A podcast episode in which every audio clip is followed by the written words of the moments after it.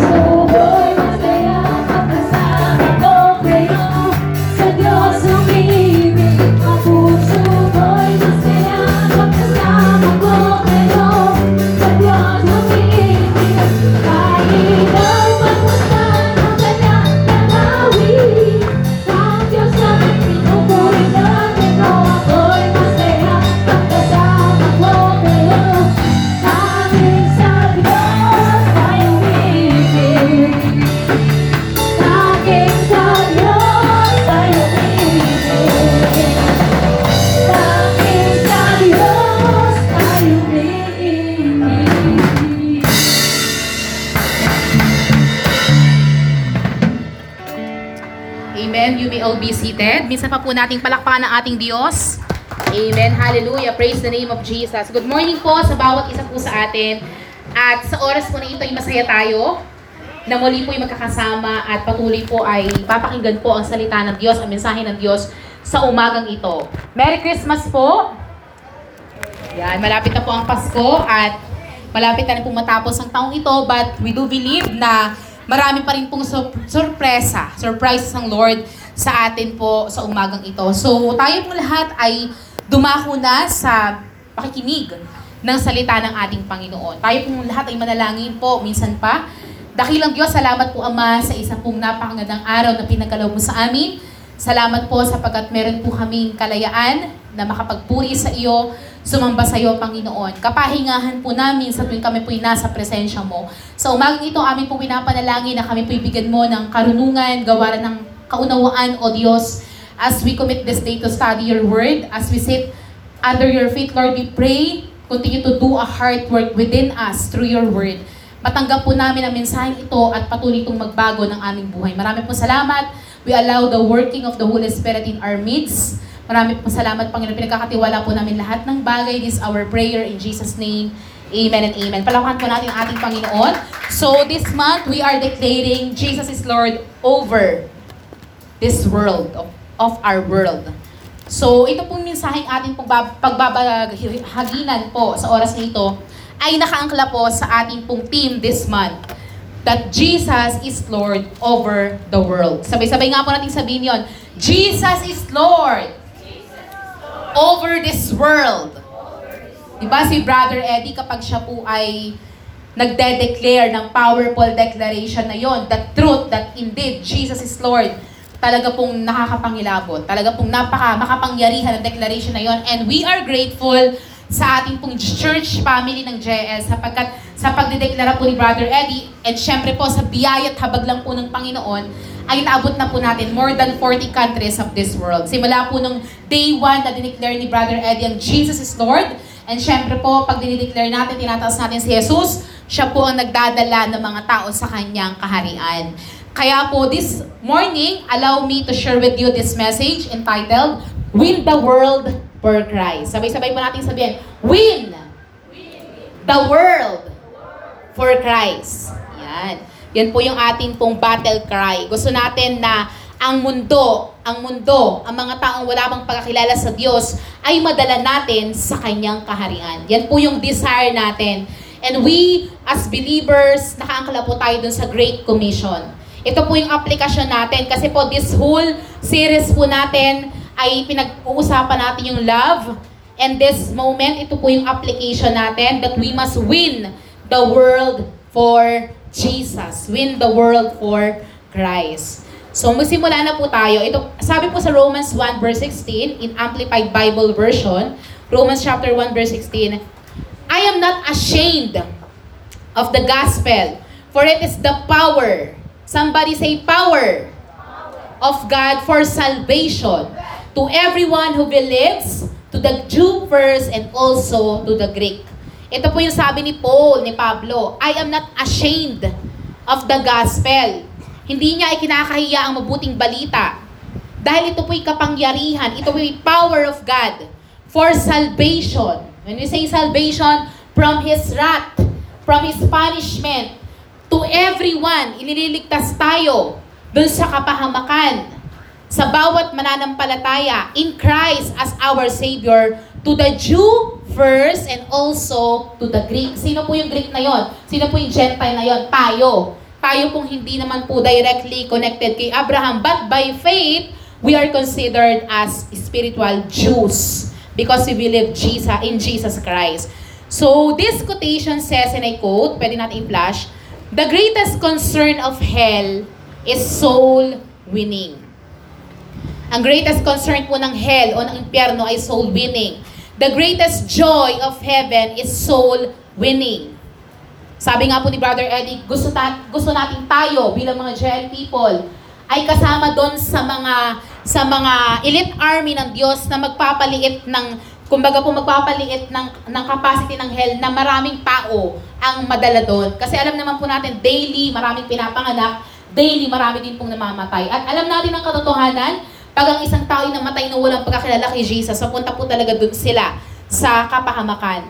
So the greatest concern of hell is soul winning and the greatest joy of heaven is soul winning. Meron pong kagalakan, meron pong selebrasyon kapag po may mga taong na kumikilala kay Jesus. Alam niyo po ba nung kayo kumilala kay Jesus, nag-celebrate po ang langit? Aware ba kayo doon? Na milyon-milyon laksa-laksang mga anghel, angelic being, and even our Father in heaven, lahat po doon ay nagre-rejoice nung ikaw ay kumilala kay Jesus. So meron pong greatest joy in heaven. And that is our desire to bring delight to the Lord through soul winning. The greatest responsibility of Christians on earth beyond our personal relationship before God and our families is soul winning.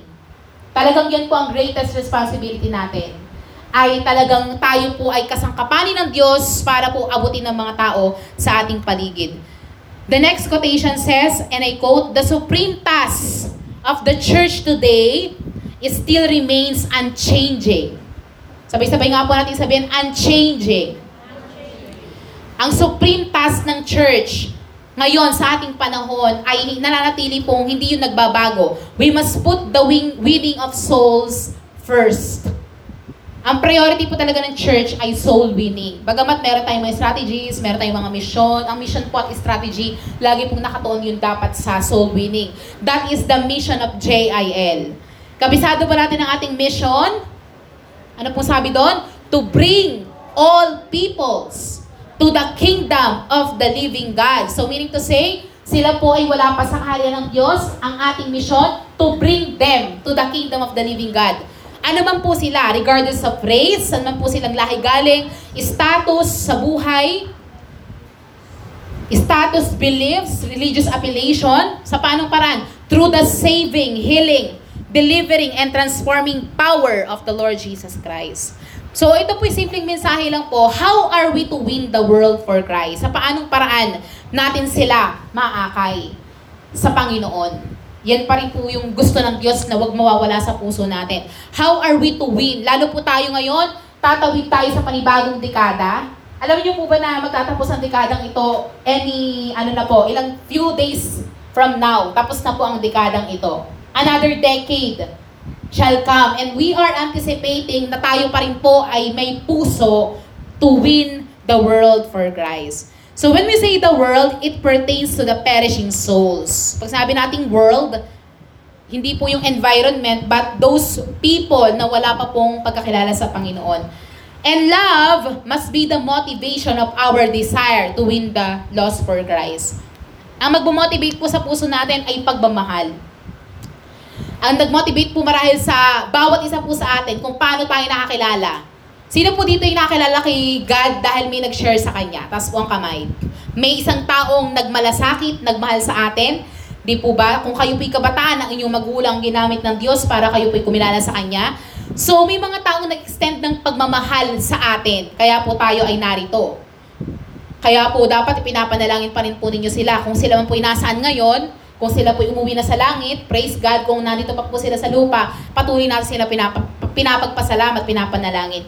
So our love for God is a love expressed in action. Napag-aralan po natin this past series natin, yung pagmamahal. The great, the greatest commission, ah, the greatest commandment of the Lord is to love Him with all our heart, soul, and mind. Kasi po ang unang dahilan o ang unang key, susi, para mawin natin ang tao sa Diyos, una po, love your neighbor. Pagmamahal talaga ang unang dapat may motivasyon sa atin. Para po sila i-sharean ang pagmamahal. At yung pagmamahal po na yon, magagawa lang po nating mahalin ang ating kapwa. Kung una sa lahat, mahal natin ang Diyos. Di po ba, mahal natin ang Diyos ng buong puso, buong kaluluwa, buong lakas at pag-iisip. Yung pagmamahal po na yon, nadadadama natin, yun din po yung pagmamahal na magagawa nating may bigay sa ating kapwa. Kaya po ang unang kaparaanan para po ma-win. Kita niyo po yung ginamit na term win. Ibig sabihin, it is a battle. Whether that soul ay ma-win natin kay Christ o yan po yung maagaw ng kaaway. Kumbaga po, para po yung ah, Alam niyo po yung lubid na hinihila. Ano sa larong yon? Ano po? Tag of war. Yan. So, tag of war po yan. Kung saan hinihila po natin, saan papunta. Kapag hindi po natin nagawa yung ating responsibility, may calling po tayo, marami po mga tao nakikipaghihalahan po si Satanas sa atin. Lalo po yung time natin sa panahon natin ngayon. Napaka-precious ng bawat sandali. So, ang una pong susi para ma-win natin ang tao sa ating Panginoon, we must love our neighbor. Love must be the motivating factor kung bakit natin sila aakayin sa Panginoon. Matthew 22 verse 39, A second is equally important. Love your neighbor as yourself. Ja- 1 John 4 verse 8, ang sabi po dyan, Whoever does not love does not know God because God is love. God is love. Hindi po sinabi dong God has love. But God is love. Meaning to say, karakter ng Diyos ang pag-ibig. Hindi lang po siya mayroong pag-ibig, kundi siya ay pag-ibig. Kaya po kung tayo pinananampalataya na talagang tayo po ay may pag-ibig. Because God resides in us. In the person of the Holy Spirit. Kaya pong isang tunay na Kristiyano, punong-puno ng pag-ibig. Tignan mo nga yung katabi mo kung punong-puno ng pag-ibig. 'Di ba? Nag, may pagmamahal ka, may pagmamahal. Kumbaga hindi po ito trying hard tayong maging mapagmahal. Ang isa pong Kristiyano, hindi trying hard maging mapagmahal. Natural kang mapagmahal because the Holy Spirit resides in you. Nagpo-flow lang po ang life ni Jesus sa atin. So, ang una pong susi para mawin natin ang mundo, ang mga tao kay Christ, we need to love our neighbor.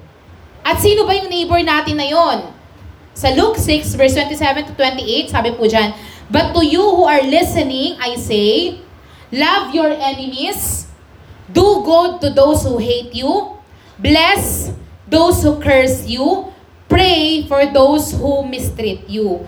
When we say we love our neighbor, hindi lang po yung mga taong kamahal-mahal. Hindi lang po yung mga taong kaiga, kaaga, ano? kaiga-igaya. Tama ba? Kaiga-igaya ang... tama ba ang salita? Ka, kaiga-igaya ang ugali, di ba? Kaaya-aya, tama ba? Mga sinasabi ko dito. Yan, di ba? So, di ba, mas madali pong mahalin yung mga taong kamahal-mahal. But, sabi po dito, love your neighbor. And napag-aralan natin last time, our neighbor pertains not only those who are inside the community of believers, but when we say neighbor, sila po yung mga taong even our enemies. Kung paano yung Good Samaritan, di po ba na alam natin, na-recall natin ngayon, yung Good Samaritan, although siya po ang Good Samaritan, siya ay Samaritano, at yun pong, yun pong wounded man ay isang Hudyo, meron po sa kanila, dap, meron sa kanila hostility. Historically, merong conflict between the two races, but because ang motivation na nag-motivate dun sa Samaritan na yun ay love, with compassion, nagawa niya pong tumulong. So, ibig sabihin, ang win ang i-win po natin dito our neighbor yung mga taong pati kaaway natin. Sabi diyan, but to you who are listening I say, love your enemies. So ibig sabihin wala na po tayong dapat kaaway ngayon. Hello, dapat po ay mahal na natin ang ating kaaway. Kung may kaaway ka man, mahal mo pa rin siya. Sabi dito, do good to those who hate you. Sino dito maraming haters, maraming bashers? Di ba sabi diyan, do good. Maging mabuti ka pa rin sa kanila. Bless those who curse you.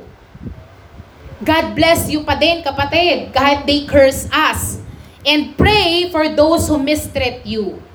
So kita niyo po, ito pong mga ito pong mga sinasabi ni Jesus na instruction, hindi ito magagawa ng taong hindi binago ng Diyos. Hindi po ito magagawa ng mga taong walang tunay na pagmamahal sa Diyos.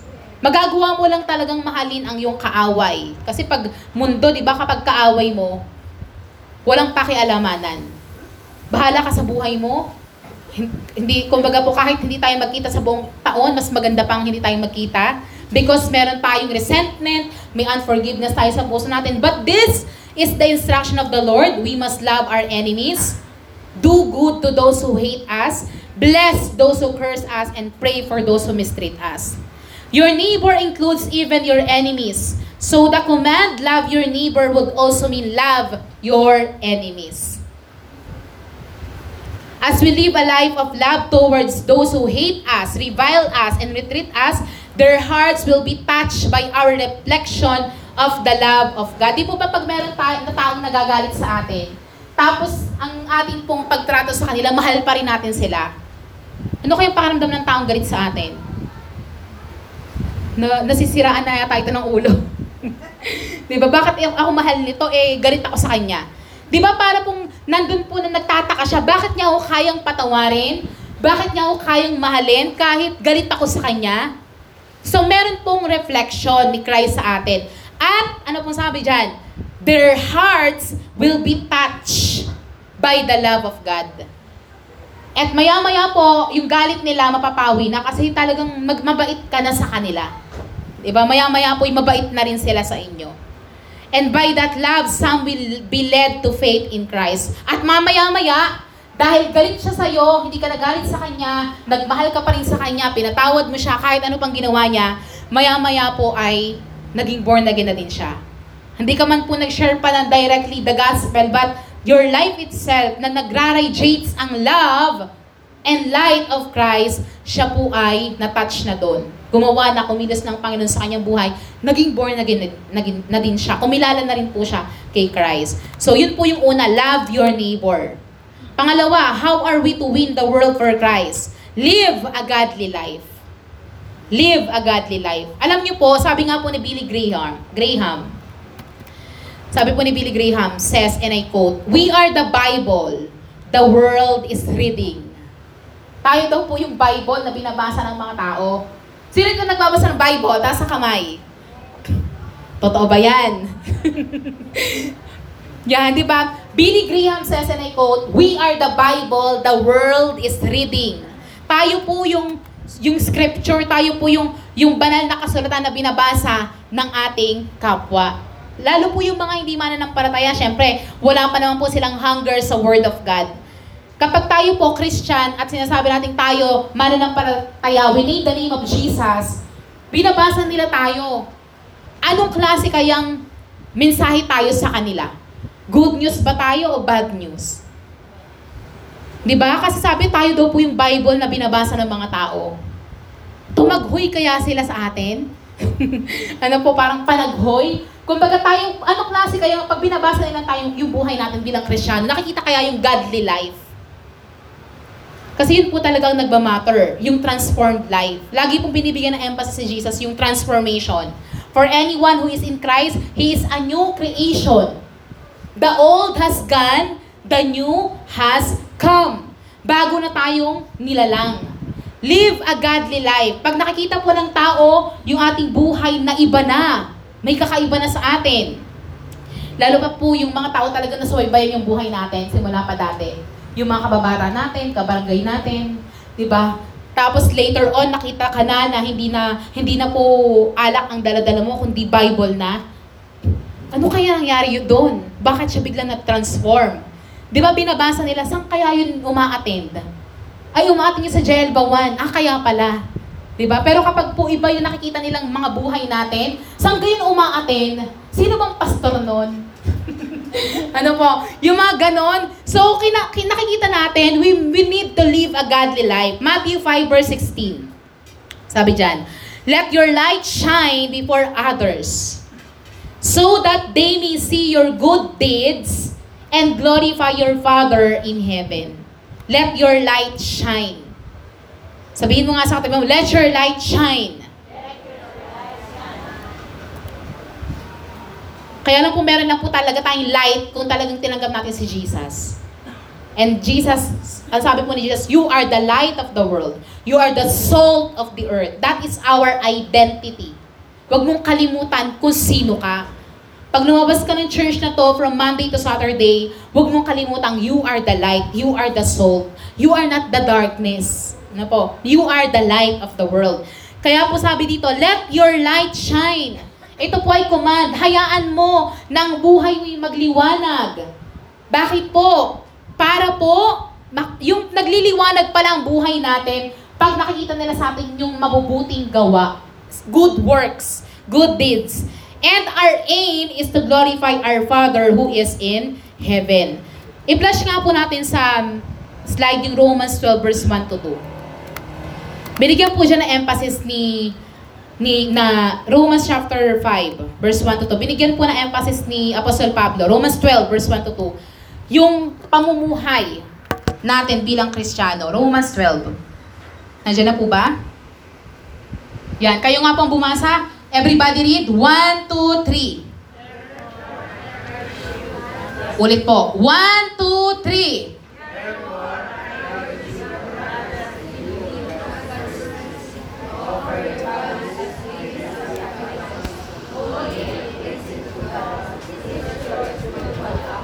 Yan, 'di ba malinaw na malinaw? Sabi po dito sa ESV version, I appeal to you.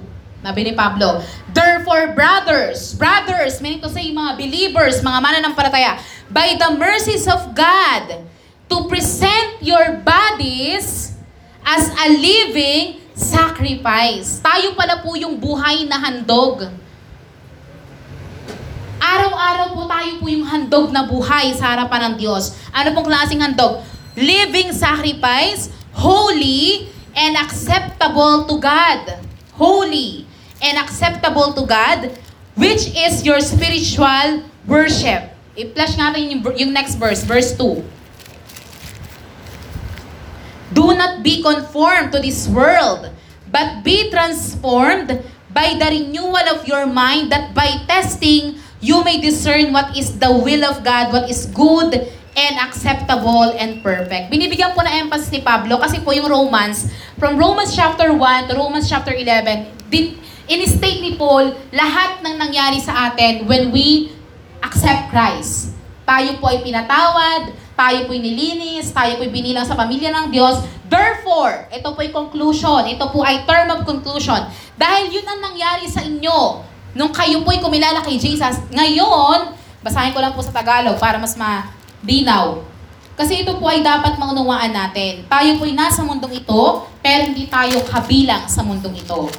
Sabi po dito sa Romans 12, babasahin ko lang po at uulitin ko.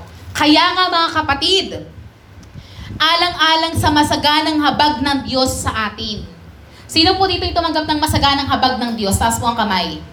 Diba grabe yung grace ng Lord? Grabe, wow! Amazing! Talagang nakakamangha ang biyaya ng Diyos na ikaw ay hindi naman ka talaga anak eh, di ka? Ikaw naman ay anak ng kadiliman. Pero sa biyaya ng Diyos, ikaw ay naging anak ng Diyos. Di po ba tayo po'y kinahabagan ng Diyos sa John chapter 1 verse 12. Sabi po dito, kaya nga mga kapatid, alang-alang sa masaganang habag ng Diyos sa atin, ako'y nakikiusap sa inyo na ialay ninyo ang inyong sarili bilang handog na buhay, banal at kalugod-lugod sa Diyos. Ito ang karapat-dapat na pagsamba ninyo sa Diyos. Kung naghahanap po tayo ng klase ng pagsambang tatanggapin ng Diyos, ito po yung buhay na, ano pong sabi, dinescribe. Handog na buhay, banal at kalugod-lugod. Nakakalungkot po sa ating panahon, holiness, hindi na po yan trending. Ang holiness po hindi na pinag-uusapan madalas sa church. But we declare this message because it is the truth that will set us free. Kung gusto nating maghain ng handog na buhay, kalugod-lugod sa Diyos, kinakailangan nating mabuhay sa kabanalan at katwiran ng ating Panginoon. Sa paanong paraan? Sa verse 2, Huwag kayong makiayon sa takbo ng mundong ito. So meron pong takbo ang mundong ito na taliwas sa kalooban ng Diyos. Ano pong sabi dyan? Sa halip, hayaan niyong baguhin ng Diyos ang inyong pag-iisip upang maunawaan ninyo ang kanyang kalooban. Hanggat hindi mo pala nagbabago ang isip mo, dahil hindi mo inaalaw ang Holy Spirit to transform your mind, ano pong sabi dyan? Hindi mo maunawaan ang kalooban ng Diyos. Kaya minsan po na-confuse tayo, what is the will of the Lord in my life? Ang tanong, do you allow the Holy Spirit to transform your mind?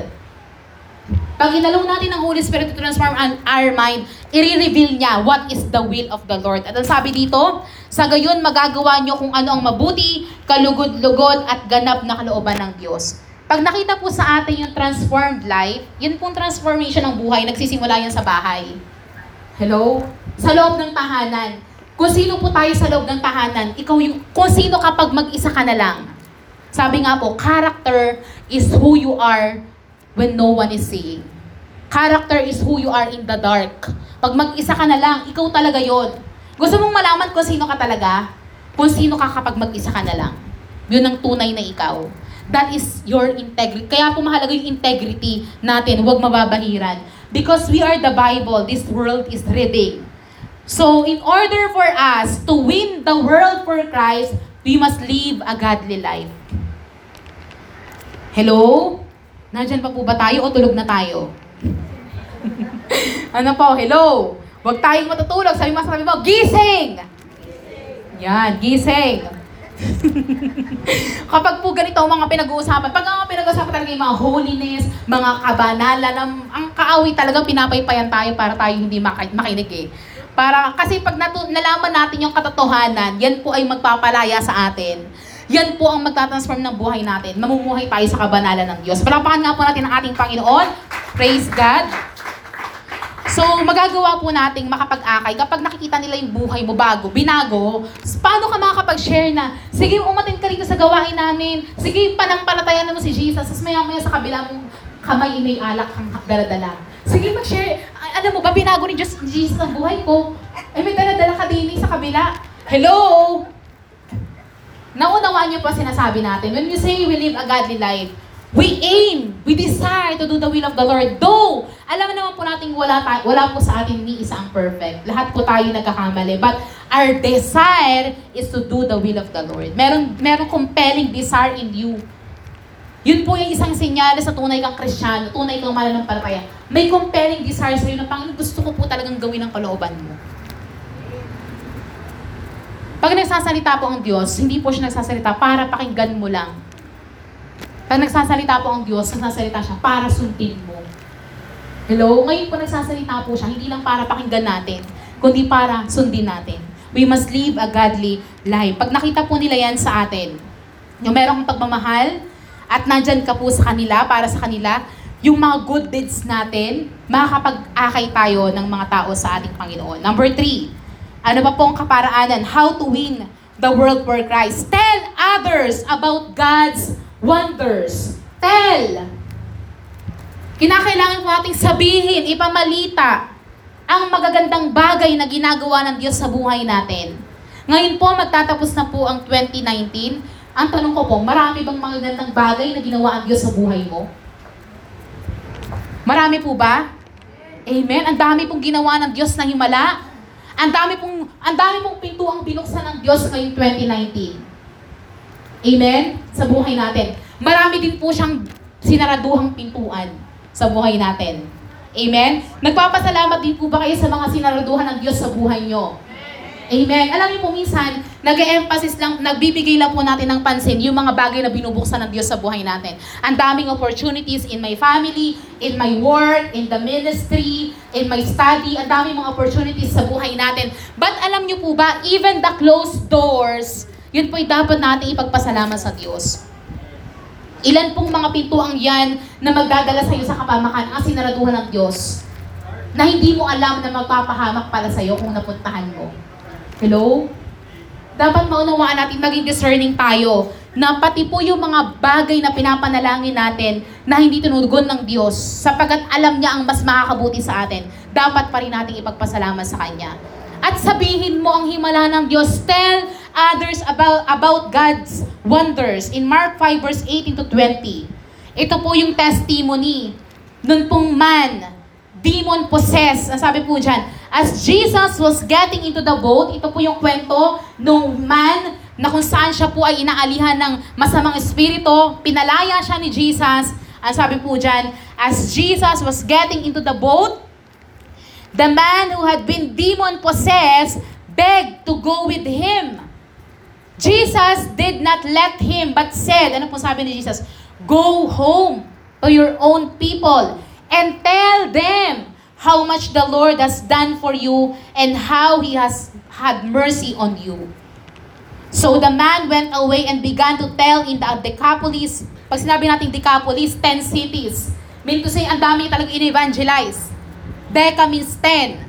policemen cities, 10 cities, how much Jesus had done for him. And all the people were, wow, amazed. Di ba? Sinishare natin yung mga magagandang testimony natin. Sapagkat pinapatunayan natin ang Diyos natin buhay. Ang mundong ito, hindi po nila alam na may Diyos na buhay, kumikilos, gumagalaw, gumagawa ng kaparaanan. Sapagkat meron silang distant relationship sa Diyos. Hindi nila alam, hindi nila akalain na pwede palang magkaroon ng intimate relationship ang Diyos sa tao at ang tao sa Diyos. But tayo, na mga anak ng Diyos, tayo yung mamamalita, tayo po yung messenger, tayo po yung ambassador. Saan ka nag-aaral? Sa Bawantek po. Alam ba dyan? Na ikaw ay kristyano, na may Diyos kang sinasamba na gumagawa ng himala. Diba, tell? Kapag pinapangalandakan natin ang ginagawa ng Diyos sa ating buhay, di ba ang mga tao na-amaze? Kasi ang mga tao ngayon po, nawawalan ng pag-asa. Kung meron nga lang talagang tunay na superhero. Eh, kaya lang po sa teleserye lang po natin yung napapanood. But kapag na-encounter nila the life-changing na, na kwento mo, narinig nila, may pag-asa pala, mabubuhayan po sila. Marami pong mga tao sa panahon natin lugmok, walang pag-asa, gusto na lang pong kitlin ang buhay. Di ba nakakalungkot? Nababalitaan ko po yung mga yung mga Korean superstar, yung mga Korean mga ano ba yung mga Korean na mga famous na mga na mga dancer o mga mga K-pop idol nagpapakamatay. Kasi po yung aking yung aking pong uh, ka-office mate na bata bagong hired namin, yun po ay maano talaga sa mga Korean. Kaya every news niya na, na binalita niya sa akin, may nagpakamatay. Si Mama, yung best friend ng Korean na yun, nagpakamatay din. Pag tinignan mo sila, ang gaganda nila, ang yayaman nila, ang famous nila, ba't humantong sila sila yung nagpakamatay? Sayang ang buhay. Di ba? So kung meron nang pong nag, nag, nag-showcase ng wonders ng ating Panginoon sa kanila, tayo po, ilan po ang ating mga kaibigan, kasama, kakilala, na wala yung pag-asa. Pero sinabi mo, alam mo, meron akong patotoo sa'yo, ganito ang ginawa ng Diyos sa buhay ko. Di ba nagkakaroon sila ng hope? Hello? Nandiyan pa po ba tayo? Ikwento mo ang kabutihan ng Diyos sa'yo. Witnessing, mahalaga yon. Yung mga himala, gusto niyo po bang maranasan ang himala ng Diyos? Gusto niyo po ba sa 2020, madaming himala ang, ang, ang maranasan natin? Amen. Gusto natin sa 2020, Panginoon, bakit yung kapatiran na yun, ang dami niyang mga pagpapalang tinatanggap at ang dami niyang mga testimonies about you. Bakit ako wala, Panginoon? Eh, we are the same. Na kami mga anak mo din. Alam niyo po ang prayer ko po this 2020. Ito po yung lagi ko pinapag-pray recently as I as I search, as I pray, as I fast. ang prayer ko, I want to see you more, Lord. This 2020. I want to see you more. Gusto ko kapag kumikilos ka, kapag gumagawa ka, nakikita ko, naririnig ko ang tinig mo, nararamdaman ko ang presensya mo. We want to see the Lord more this 2020 for us to have this clarity. Kasi mag 2020, meaning to say, clear vision. Gusto mong ang ginagawa ng Diyos sa mga tao sa Bible, in the Old Testament and New, maranasan mo din because we are serving the same God. Hello? And even the great man of God, great man of God na nag exist sa panahon natin. Bakit Panginoon yung si Brother Eddie, grabe yung himalang ginagawa, ginagawa mo sa buhay niya. Gusto din namin yun, Panginoon. Nagdi-desire din ba kayo ng ganon? Kasi gusto ko, Panginoon, meron akong, meron akong patotoong nangyari, hindi lang kinukwento ko yung, yung patotoo ni kapatid. Gusto ko ako na mismo ang nakakaranas ng mga patotoong yun. Amen? Palakpakan nga po natin ang ating Panginoon. Praise God para may maibalita ka. Maibalita natin sa ating sa ating kapwa. Number four, ano pa po? How we are to win the lost or the world for Christ. Pray for those in need. Pray. John 9 verse 10 to 11. How then were, were your eyes open? They asked. He replied, The man they called Jesus made some mud and put it on my eyes. He told me to go to Siloam and wash. So I went and washed and then I could see. Yung need ng mga tao. Kaya nga po ang prayer natin, Lord grant us a compassionate heart para po para po makakonekta kami sa mga tao. Not until makita natin yung need nila, hindi po talaga tayo magkakaroon ng hindi po tayo magkakaroon ng pagkakataon na sila po abutin kung hindi natin nadadama yung nararamdaman nila. So yun po yung pag-pray natin, Panginoon, bigyan mo kami ng puso na kagaya ng puso mo. Na yung mga nangangailangan, marinig namin ang kanilang mga taghoy, ang kanilang mga panalangin. Yung compassion. Jesus had healed the blind man. The healing led the man to faith in Christ. Yung kwento po dito, yung blind man, pinagaling ni Jesus, kasi na-meet po ni Jesus yung need ng blind man. Ano bang need ng blind man that time? Ano pong pangangailangan ng blind, blind man, blind man na yon? Sight. Di ba? Yun ang need nung blind man na yon, sight. Ngayon po, yun po ang na-meet ni Jesus. Yun po ang ginawa ni Jesus. Kanya pong pinagaling itong blind man na yon. At yung kagalingan, the healing, led the man to faith in Christ. Kaya po sabi niya, Lord, I believe. Di ba na-meet ni Jesus yung need niya? Kaya po yung, yung na-meet ni Jesus yung need niya, nanampalataya siya. At ano po sabi dun sa verse 38? And he worshiped Him. Kaya po pag may need ang tao, at nandyan ka, di ba madali mo silang nasyesyaran? Lalo po pag may mga sakit na. May sakit po sila, tapos pinatawag ka, pinag-pray mo. Di ba madali na? Kasi yun po yung bukas na lagusan na para ikaw ay mag-evangelize.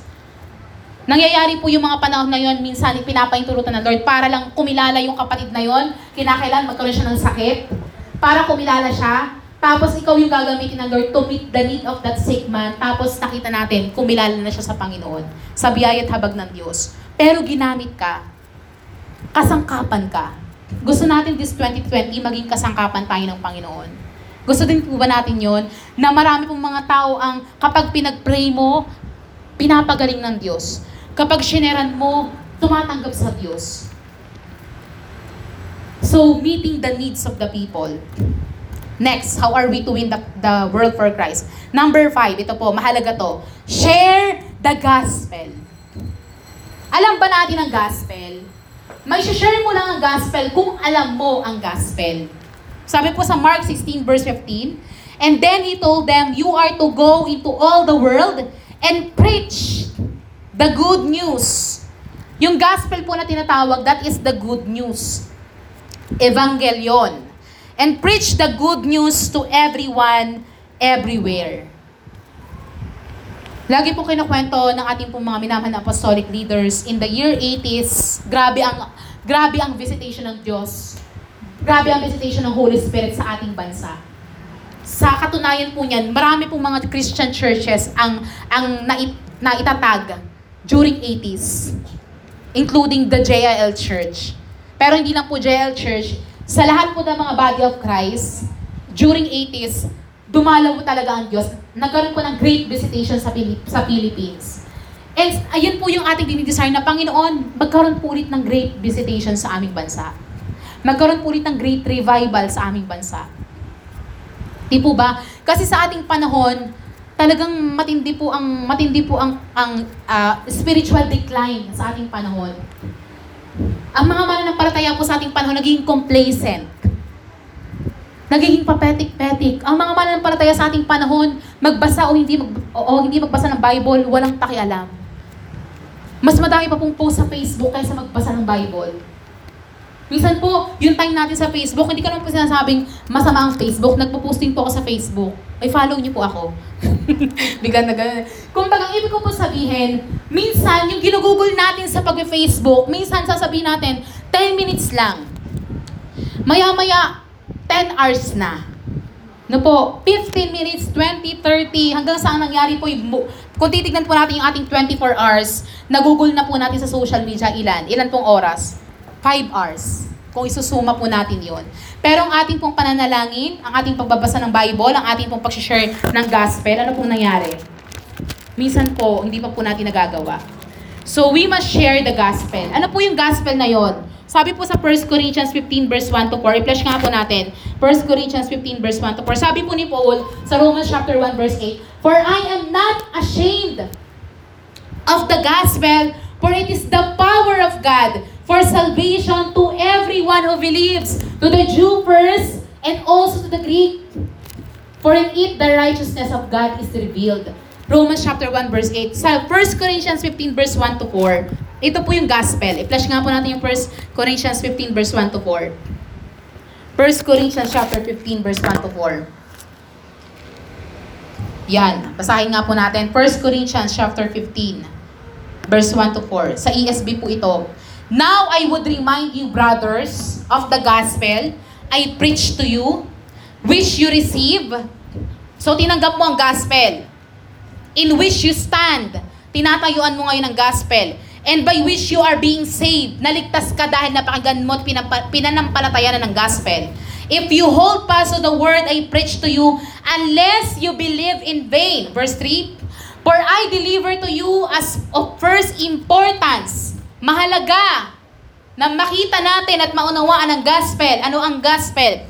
What I also received that Christ died for our sins in accordance with the scriptures and that he was buried and that he was raised on the third day. That is the gospel.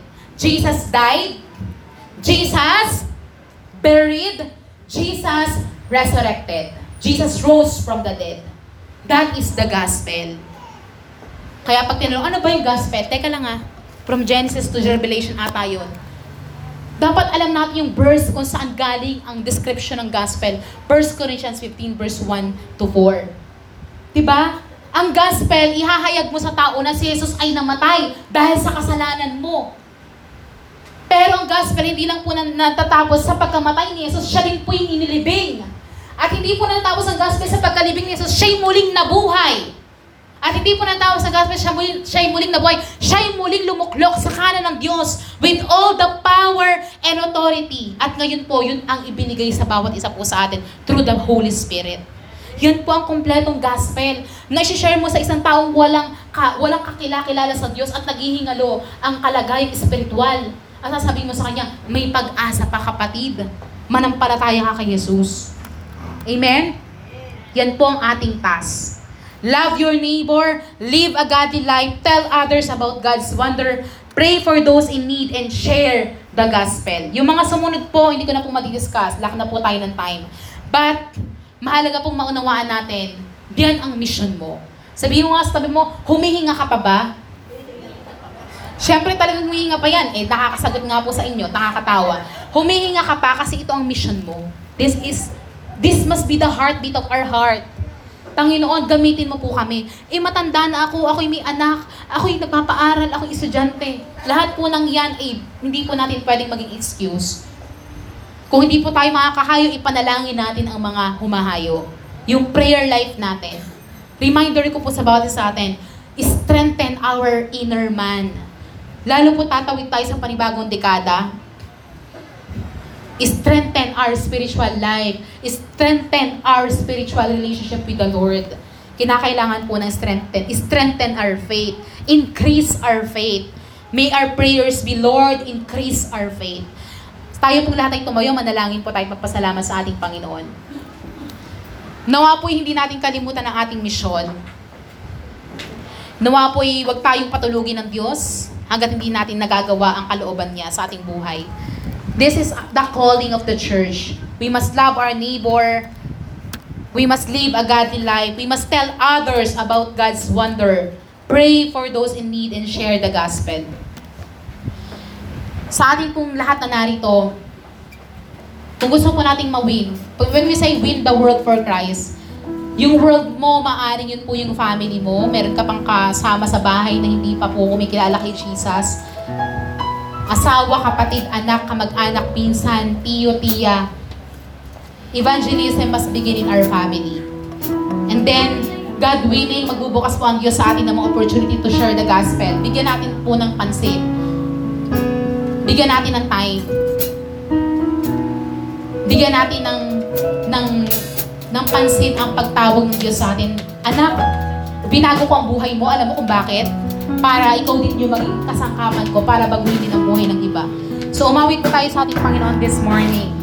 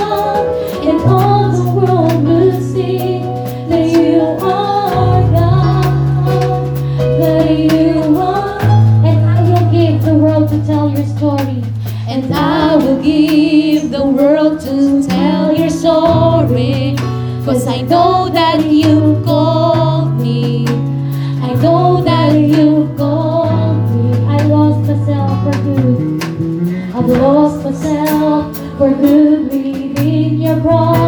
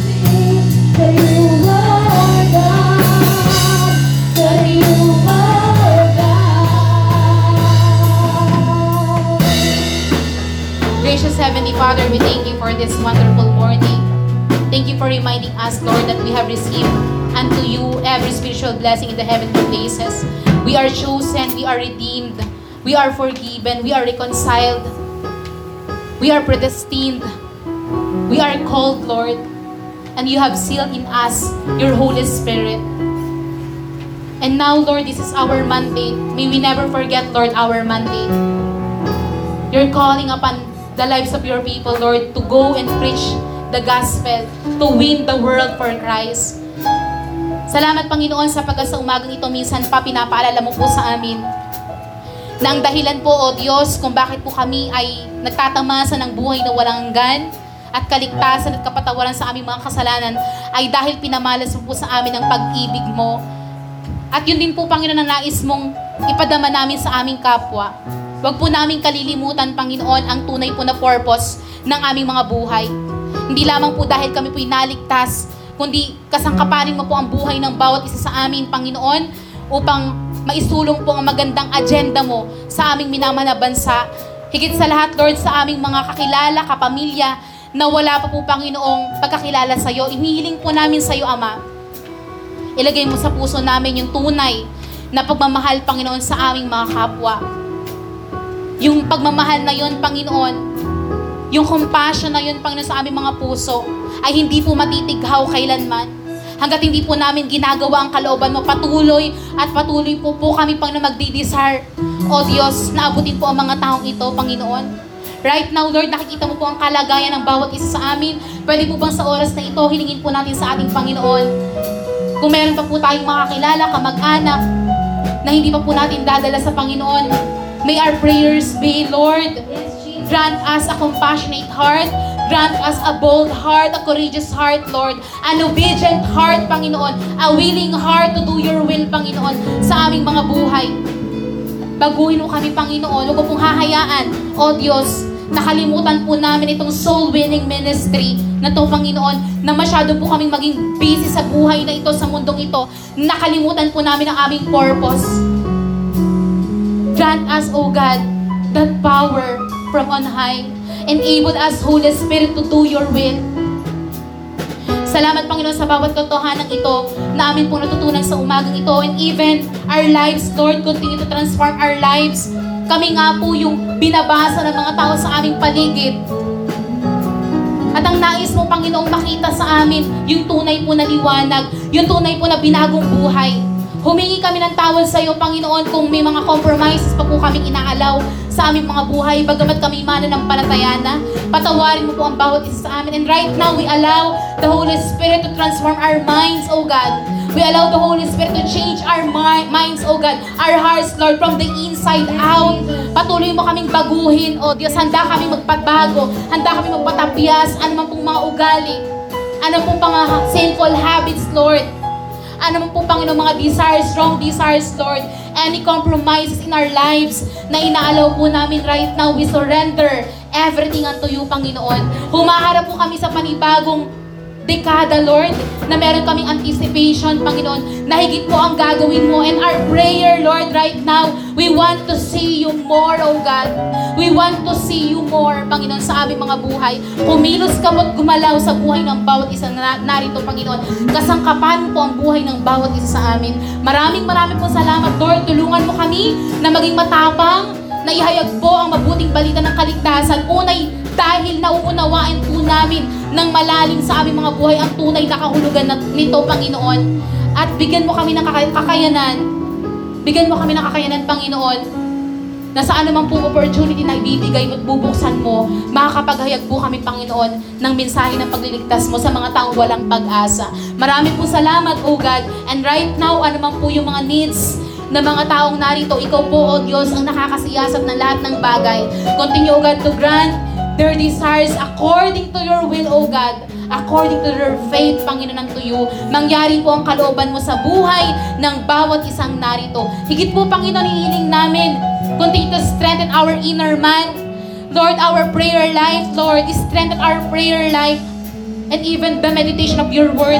Huwag mo pong hahayaan, Panginoon, ang bawat isang narito, Panginoon, maging busy sa maraming bagay na nakakalimutan na po namin, Panginoon, to daily cultivate our relationship with you, Lord, to daily deepen our intimacy with you, Lord. Maraming maraming po salamat sa bawat katotohanan ito na nagpapalaya po sa amin. Truly indeed, Lord, you deserve all the highest glory and thanksgiving. To God be all the glory. This is our prayer in Jesus' name. And all God's people say, Amen and Amen. Malakas po na palakpak sa akin.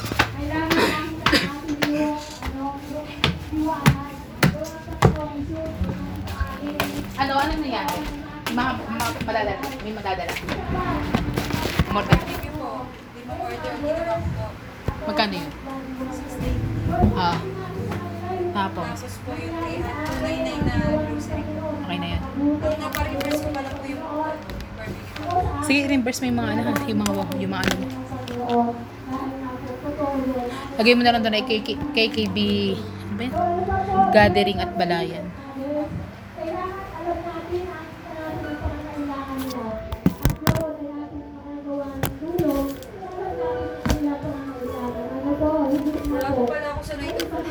Ah, wala ka?